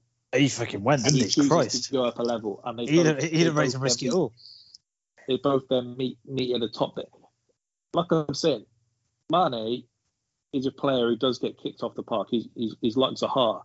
The difference is between the two of them. Mane clearly found a way in which he can dish it back out, and he's not going to do it fight back a bit, doesn't he? He- Yeah. he- he- yeah, and he's not going to do it by chucking his weight about. So he does it in a far more discreet way. he's very good at it. He should have been sent off last year for elbowing Tierney two minutes into the game. It's it did create certainly an atmosphere in the game, and if the game is then close, then it really does up things. But I think pretty quickly it was then much ado about nothing. Arteta said, obviously, look, I've got to back my team. Klopp says that. I have found, because I was going to ask you about this, are you surprised that more managers don't make a thing about what Klopp's like? Because if if he was my manager, I'd love him. He is an mm. asshole on the touchline. He winds up a lot of managers down there. Arteta's yes. not the first. He's not the first this season. I'm just quite surprised that more don't bite at it. Yeah, yeah, agreed. Yeah, it surprised me as well. Um, it's the game. Mind what manage, uh, how managers get on the touchline where they do just every little thing becomes a huge thing. I would imagine if you hear Klopp out the side of your, your ear, you'd be enraged. So because Lampard yeah, snapped, didn't he? Before that Sorry? was one of the first ones we saw. Lampard snapped, didn't he? that, that was, that was honestly superb. Oh, so so what good. What do you say? You've won one Prem title, one Prem title, Klopp. And you get in, was it? And you get an arrogant or something? that technically yeah. was. Too. And then and then Trent bangs on in the top corner, and Frank has to go sit back down. Sit down, you fat boy. Sit down. Which say, Jack? Yeah, I mean that was that was bad. Edelman's host there, but he did say that to the. Yeah, he's pissed off with the bench rather than Klopp. He said, wouldn't it? Which was an even weirder sort of twist. Yeah, well, that was but, yeah, that, that was. I, I thought about bad. it. Arteta, and I thought you had Simeone this season. There was the Lampard one, and I'm not saying he shouldn't do it, but like doing things like he was cupping his ears and things. I, I'm just surprised that no other managers call him out on it because we've got a lot of outspoken managers in the league. Mm. It just admit I I guess no one wants to look like a sore loser. So when Liverpool are winning, it's probably you don't want to be the guy to call that out. I'd be very surprised if Conte doesn't say something when you play him this season. Particularly That'd be great, won't it? Thinking that. Did, did they ever clash? Did they ever? Has he ever clashed with him before? They've oh, played. I, think, I, I, don't know if I don't know if they have. And I'm not sure what they. They it's probably met. the game in where Conte is going to be able to show just what he's all about. To be honest. Um, That's a fair point, actually. Yeah. TK, um, if you wake up tomorrow, Arsenal have paid your Praying, hopefully I do.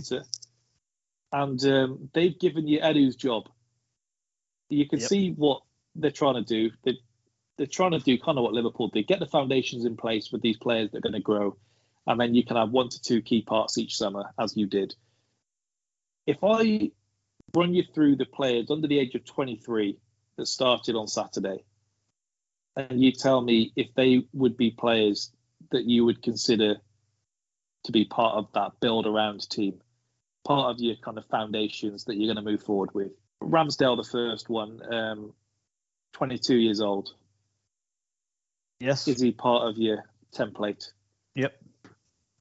Tomiyasu just turned 23. Yep. I, I want to see a bit more from him as well, but I think listen, I think that that back four, I think you have to go with. I think you have to go with that for now. Gabriel's only just turned 24. He's a tough paper round monster. Um, ben White's just turned 24, so I kind of had him in as well. But I guess you just answered that. Uh, I, stick with, I stick with Tavares. I like him, but I'd hope that Tierney's going to get more games so you can balance it. The the Tavares one is, I think, as close to um, almost like a, a blank sheet of paper to see what these coaching staff are really like because he has just about every kind of raw, like intangible that you would want from a fullback. He has the pace, he has the power, he's not small, um, he's kind of raring to go, he's got the aggression. So it's on you as coaching staff really yeah. to be able to yeah. hone that, which is why I have less of an issue with him doing that than Cedric. Yeah, Tierney's the one you hope is going to be in there, but with his injury record, then you've got to hope Suarez is uh, in place to be able to back up. Um, Saka and Smith Rowe. Yeah, yeah, of course. Smith Rowe's final pass looks like it's getting better as well. That flick he had to Aubameyang, who then uh, Lacazette's off, uh, who's then offside, but he had that, and he had a pass right at the start to open the second half, in which he, he played straight through. Um, yeah, if he if he can keep that up, scary player. Mind you, the Lacazette does that one pass to Aubameyang for that chance that is just like absolutely perfect. Like, how is this the same fat bloke who's just Yeah. falling around? He's done that. Well, Very strange. He's playing for a new contract. The issue is we do seem to be falling for it. Every other club says, we'll take that year of you trying to get yourself a new deal elsewhere. Helps us, helps you. We seem to be the ones that fall for it, which is uh, which is worrying. William made his debut in Brasilica, by the way, on Saturday. So uh, good to see that piece of work is uh, they're going strong. I wonder how much he weighs. He's been a long time since he's had to run around. That's concerning. those um, Brazilian restaurants as well, where they come round to the table, like slicing the meat for you, and you basically just tell them when to stop. He must be going in. Chef's going, uh, I've got to stop at some point, sir. Sir, tell me to stop. What do you think about Lokonga? Is is he someone who you would have in this kind of stencil as such? You you you, you have him slotted in, or should Arsenal be looking to do better? You well, listen. I guess it's on if Partey can f- hit the heights that he's supposed to hit. Because next to it, I think Lokonga can learn, and I think he's a good player. But he's also a certain type of player that isn't going to be creating for you. I don't think. I think he's athletic. He can get about. I think he can break things up. I think he can play it simple. Yeah, he's good for that side of the game. I don't think he's going to be getting on the ball on the half turn and creating things for you. Whereas where Partey obviously should be. If Partey can't, then that creates problems for both of them. But he's he's obviously a player you should keep and, and look to develop for sure. If you need a certain amount of midfielders, and you've not got that many really. If you think No, no. Xhaka, you didn't want to keep and ended up signing a four-year contract. Yeah. Elneny's Al Nene. So then you're down to the brass, you're down to the uh, bare bones, aren't you? Were you surprised Martinelli didn't make an appearance on Saturday? You're looking for someone to kind of give some energy to the game, press quicker, Listen, I'm and kind of make something happen. I'm surprised he never plays, but Arteta se- seemingly doesn't like him, does he? Talent of the century, according to Klopp. That's yeah, quite a, quite a claim. I, I do. I, I'm a huge fan. Um, That was after that Anfield game.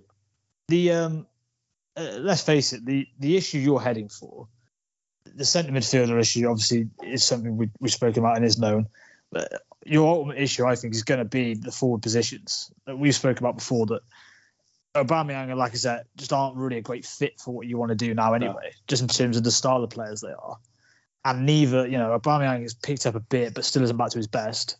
And Lacazette, I mean, even you might get one good game out of him, but you, you're not going to get two in a row. You don't even get a whole game. Yeah, yeah, yeah. It's, I know he's got some defenders out there, which is is an odd space of Twitter to find, but uh, Yeah.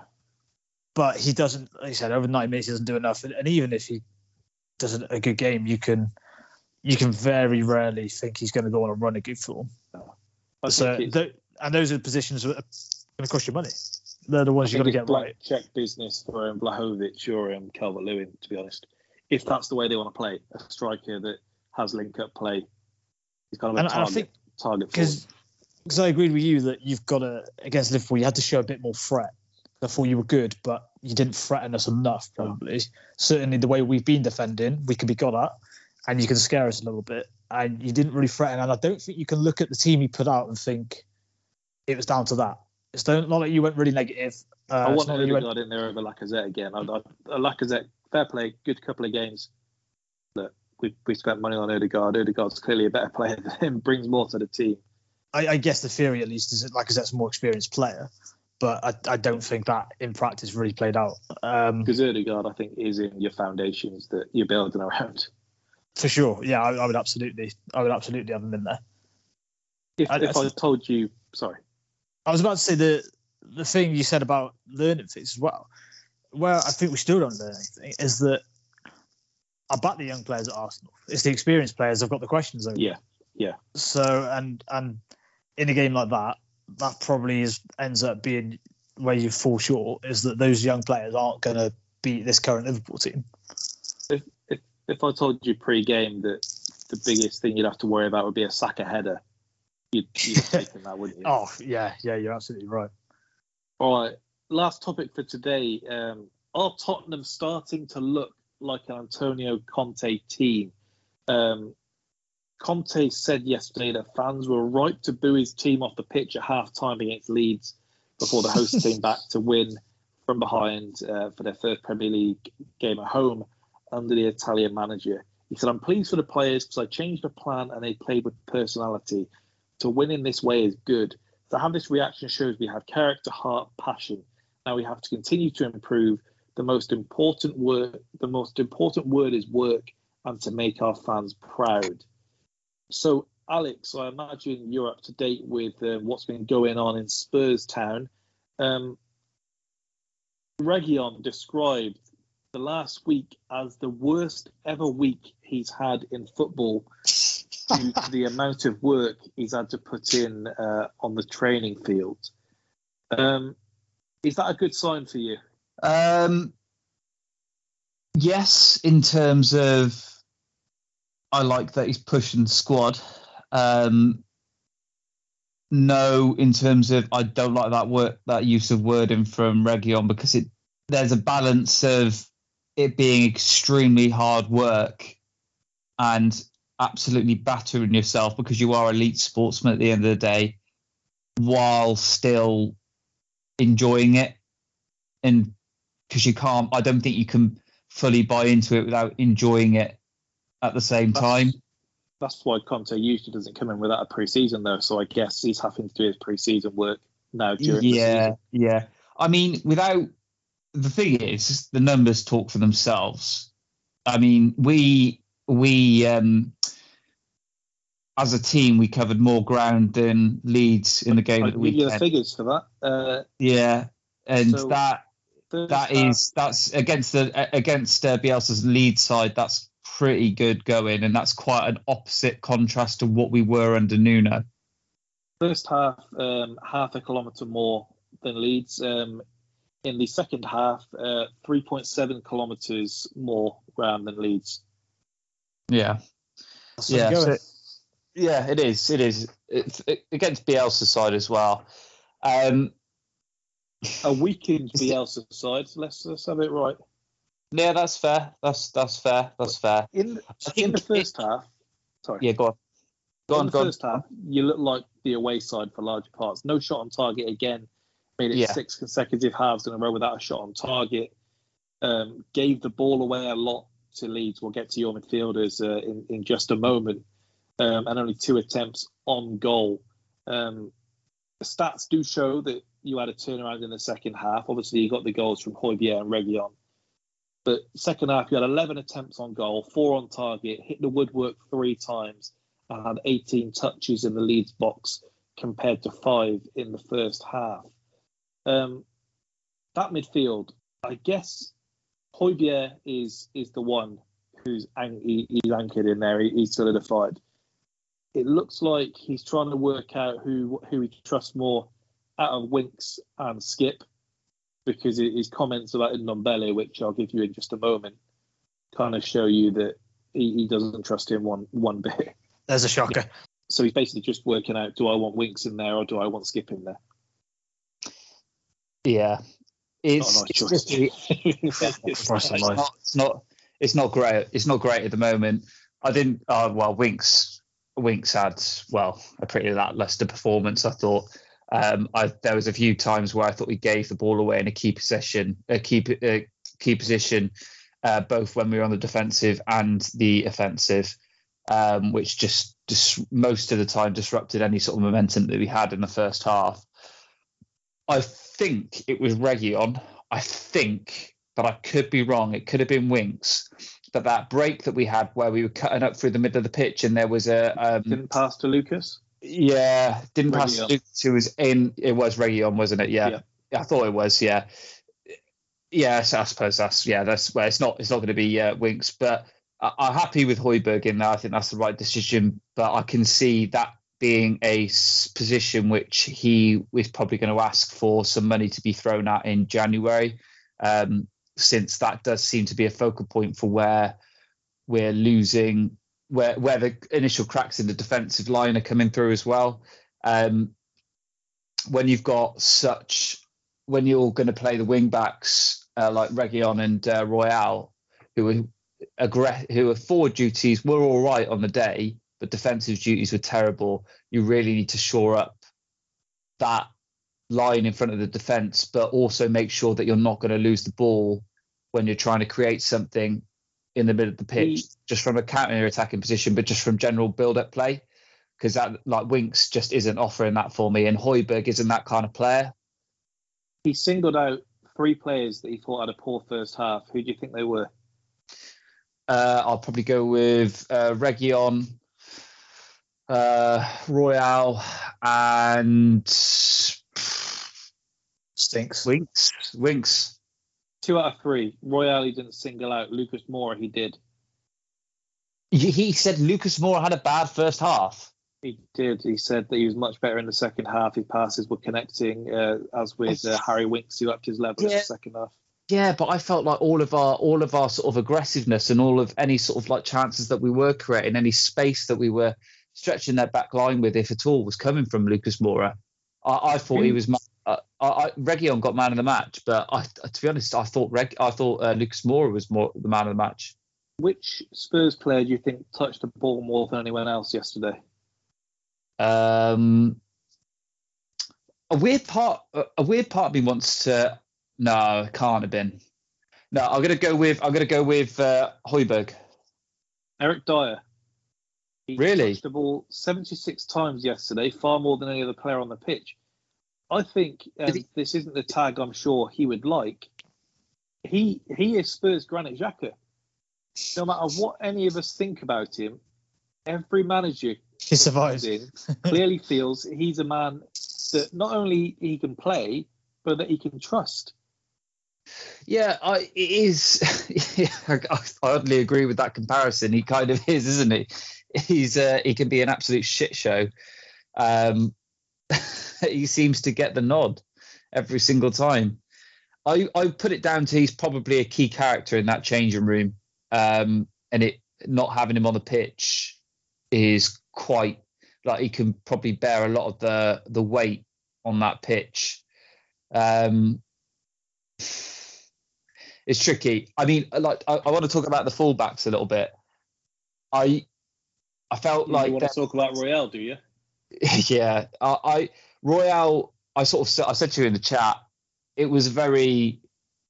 I'm surprised that Conte didn't call him out because for a new signing as well, I thought at best, at best, he had a bang average performance. And if we had drawn or lost that, and he literally executed the exact same performance, I would have been turned around to you saying that was a rubbish performance. So it was kind of like the results that may be swaying this going forward, he was all right. He stretched the back line, he created some space, his crossing was a bit shit.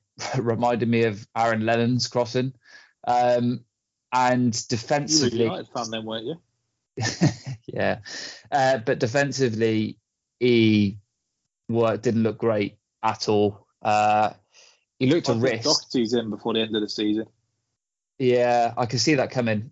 Um, if his, he's a bit his last season as a wing back at Wolves, he created more chances over his two seasons uh, than any other right-sided defender than Trent.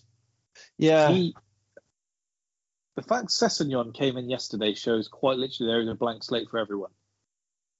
And Yeah. Yeah. Sessegnon looked good when he came on as well. I except think for Dembele.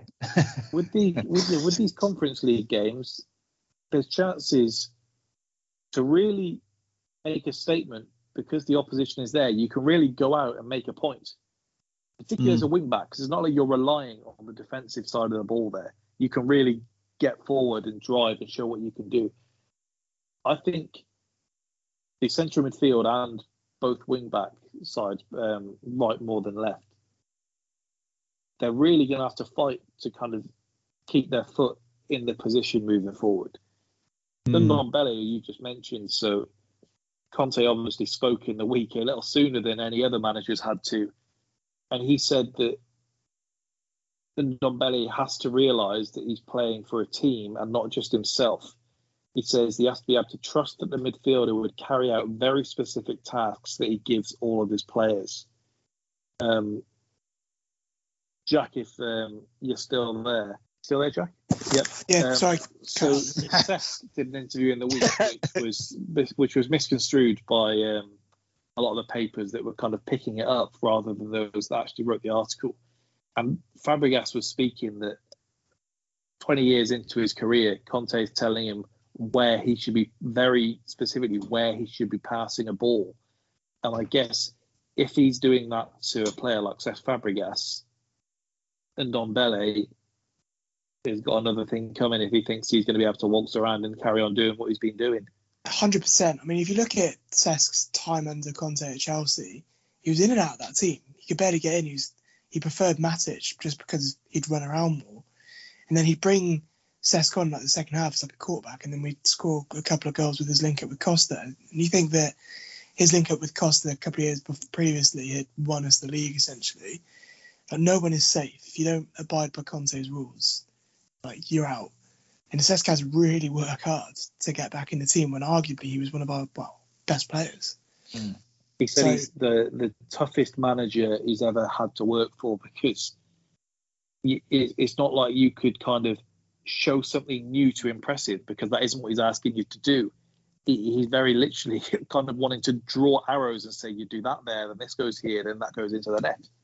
Yeah, pretty much. And um, I mean, it, there's this funny thing the other day. John Terry posted on Instagram, I think, a photo of a couple of biscuits.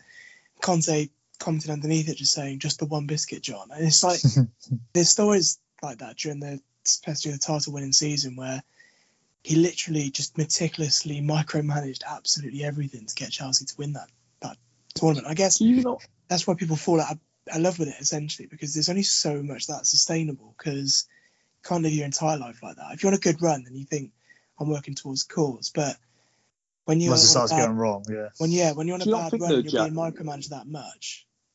without dunking on Spurs here, as much as maybe that doesn't work for, for, for players like Fabregas, when you look at that Spurs team, where they are, and the players they're likely to bring in, do you not think that could be the best thing for them? Quite Yeah. literally telling them this is what you're doing. You, you don't need to have any free thought. Like, I'm telling you, this is what works. Definitely, I think that he's like the antithesis really of Nuno. When you look at, I mean, Harry Kane, for example, he's, he still dropped deep a lot the other day. And He think looked that, knackered yesterday. yeah, if, if Conte, if Conte tells him what to do, like stop fucking coming back so much, um, that might be, probably be the best thing for him.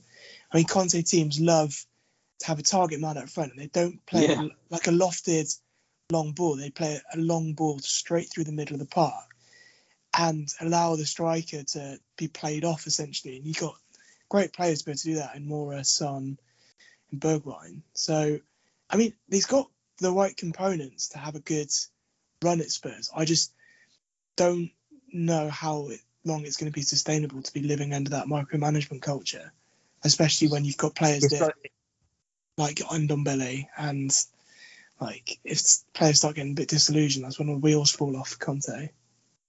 Well, it, not it's think- the same. It's, it's the it's the same. It's the same as as Mourinho's situation. It's but obviously different different characteristics. It's going to come with the results. If you're getting results and the club's moving in the direction you want, the system will last. The players will look right. Well, okay, I may not like this element of his, you know, of his of his managerial managerial reign, but we're winning trophies, we're winning games, things are going well. You trade one hand in the other. You know, it's I, I it is it is what it was under Mourinho. I, That, I think run, that run that we went on with Mourinho, where we weren't playing amazing football, but Son and Kane had the best partnership in the league going for half the season until towards Christmas, and then as soon as that, as soon as the results dry out, it all goes to shit. You know, it's very quickly turns. I, I, I do agree with that, but I also think you're getting a manager in Conte is a very different stage than the manager you got with Jose. I think coming Oh, 100%, 100%, but 100%, but I still think that it's it, like the the rules of engagement are similar. I, I think you're right. And I think I look at the way Conte plays, and people say it's boring. And um, I, I kind of. I, I counter that with Jose football was was boring because it was hoofing the ball up with absolutely no effort after sitting in for so long. Whereas Conte, you sit in, and then as soon as you get a break, that's it, bang, five players forward. Let's see if we can take this chance to really overload the defenders. So that actual soaking up of the pressure becomes more entertaining because you know that you're going to get a chance with Son, Bergwijn, Moura on the break, and Harry Kane in the middle. I think it's, it's I was more excited into Conte sitting and encountering than I was into Sarri having the ball all the time and doing nothing with it. Always comes back yeah. to disrespecting Sarri. yeah, I just think I think it's easy comparisons to make because it's two different styles of play, relatively similar with the same Chelsea squad. I just think I would much rather see us sit in for the majority of the game and have four good breaks, two where we nearly score and then two when we do, than have the ball for the majority of the game and barely get past the halfway line or the final third. I don't think Spurs have the facilities for that. Alex, just we close out with this. Are you at least reassured that you're starting to look like an Antonio Conte team? Uh, from what I saw, from what I saw in the game at the weekend, uh, yes, I think things are moving in the right direction. So you think you can get top ten? uh, mate, I think we can get top eight. the ambition. for them. my heart skips a beat. We're gonna win the league. We're gonna win the league. that fourth uh, spot is ours. Anyway, my miss. Thanks again for listening to another edition of the Spitballing Pod. I will ask any of you that have seen the two films this week on Movie Madness 1994's The Mask up against 1998's Lock, Stock and Two Smoking Barrels. Lock, Stock for me. But I'm a massive Carrey fan, so I don't know. It's a tough one.